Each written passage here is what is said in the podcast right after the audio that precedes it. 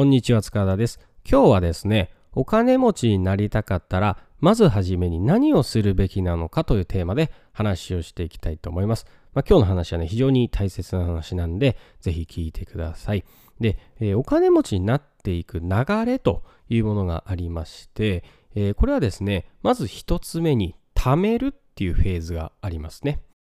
そして2つ目に増やすっていうフェーズがありましてで最後に守るっていうフェーズがあります。まあこの3つの流れでね、まあ、お金が増えていく、まあ、お金持ちになれるっていうふうに考えてもらったらあまあまあいいんじゃないのかなって思うんですけれどもあのまず最初にね、まあ、一番最初に考えることっていうのが貯めるっていうことなんですよ。まあ、これはあの地味かもしれないんですけれども、まあ、いきなりねお金を稼ごうって考えてしまうのは、まあ、逆に稼ぐ速度が遅くなってしまう可能性があると思ってます。なので、まず最初に何もお金がないっていう場合は、まず貯めるっていうことをね、やってほしいなって思ってます。で、まあお金を貯める必要性っていうのはね、えー、まあなんとなくわかると思うんですけれども、まあ実際問題ね、何をするにしても先立つものがないと何もできないっていうことがあるわけなんですよね。で、まあお金がないとね、ある程度のお金がないとどうなるかっていうと、まずレバレッジが効かないっていうことですね。まあ、お金がないんで、そのお金を元手にして、え借り入れを起こしてくるとかもできないです。まあ、借り入れするって言ってもね、頭金とか必要なんでできないし、じゃあ資産運用しようと思ってももちろんできないですね。で、あとは、お金がある程度ないっていうことになると、それだけで選択肢が狭くなりますよね。まあ、100万円ある人と1億円ある人じゃ最初からできることって全然変わってきますよね。そういうこともあります。で、これが結構まあ良くないんですけれども、まあ、ある程度ね、お金持っとかないと心が弱くなっちゃうっていうこともあります。まあ、お金がないカツカツの状態で何かやっていくっていうことはかなり、えー、まあ不安な状態なんで、まあ、それがね、あのー、逆にいい状態に働くってこともあるんですけれども、まあ、できればね、まあ、カツカツの状態からやるっていうよりかは、ある程度資金があった方がいいということですね。なので、まあ、お金をね、いきなりどんどんどんどん増やしていこうって考えるのはね、もちろんわかるんですけれども、まあ、その前にまずはね、ある程度必要な資金を貯めましょうっていうことですね。まあ、やはりお金がお金を生むっていうのは、この資本主義社会においてはね、もうこれ絶対の法則なんで、えー、まあ今ね、お金があんまりないっていう場合は、ある程度お金をね、貯めるっていうことをまず意識してほしいなって思いますね。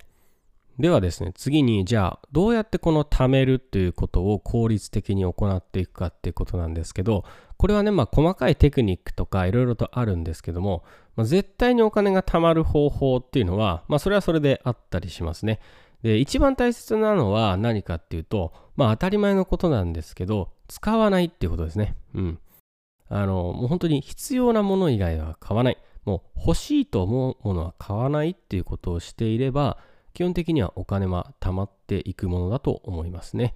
まあ、僕もですね、まあ、就職して最初のね、初任給ものすごい低かったんですけれども、まあ、本当にケチケチケチケチして、えー、2年ぐらいね、過ごしていました。で、200万円ぐらいね、貯めたんですよ。あの、本当に何も使わなかったです。もちろん欲しいものもありました。買いたいものもありましたけど、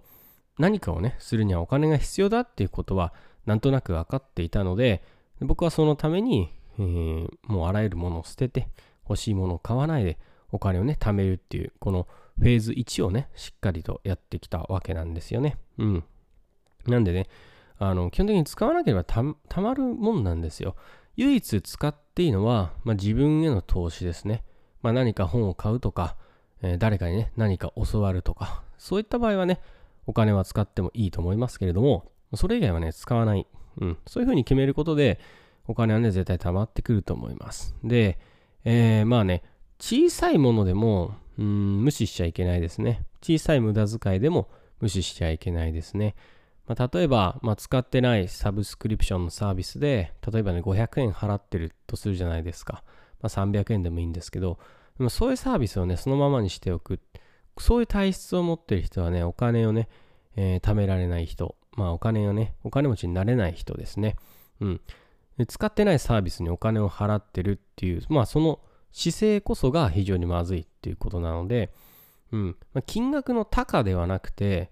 必要かああるいは欲しいものなのかこの辺をね分けて考えて欲しいものは買わない。必要なものは買うっていうふうに考えて、うん、それだけねやっていけば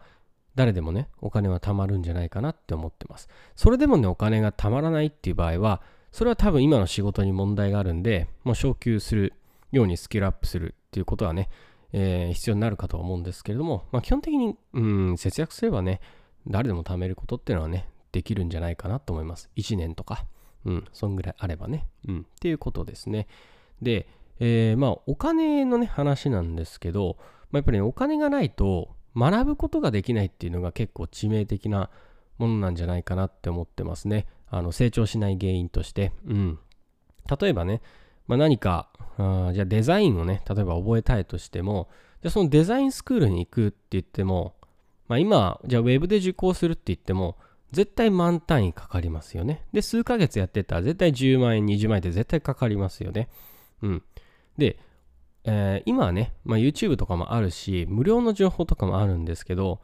お金を使って学ぶっていうことをしないとこれね何の意味もないんですよねうんあの、確かに無料でいい情報っていうのはあるんですけどね、これはね、また全然違って、えー、無料の情報っていうのはね、あの、情報がチリリリになってるんで、えー、体系的になってないんですよね。うん。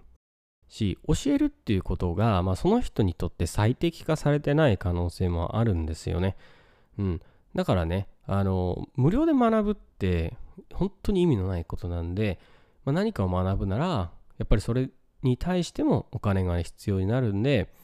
うん、何かね、投資が必要な事業じゃないとしても、まあ、お金は学ぶために絶対必要になるっていうことが今日言いたかったことですね。はい。ということでね、ちょっと長くなってきちゃったんでまとめますけれども、えー、今日一つお話ししたのは、まずお金持ちになるためのフェーズですね。一つ目が貯めるっていうフェーズ、そして二つ目が増やす、そして最後が守るっていうフェーズっていうことなんですけど、まあ一つ目の貯めるっていうことからしっかりやっていきましょうということですね。で、お金の使い方に関してはもう自己投資以外は使わないっていうことですね。欲しいと必要なもの、これを分けることでお金は貯まると思いますね。で、そして最後にですね、まあ、ただで学ぶのは意味がないっていうことですね。まあ、お金がなければね、えー、誰かに教わるっていう、まあ、質の高い勉強、学習もね、することはできませんので、そのためにもね、お金は必要となってくると思います。はい。ということで、今日はお金についての話をしました。今日もありがとうございました。良い一日をお過ごしください。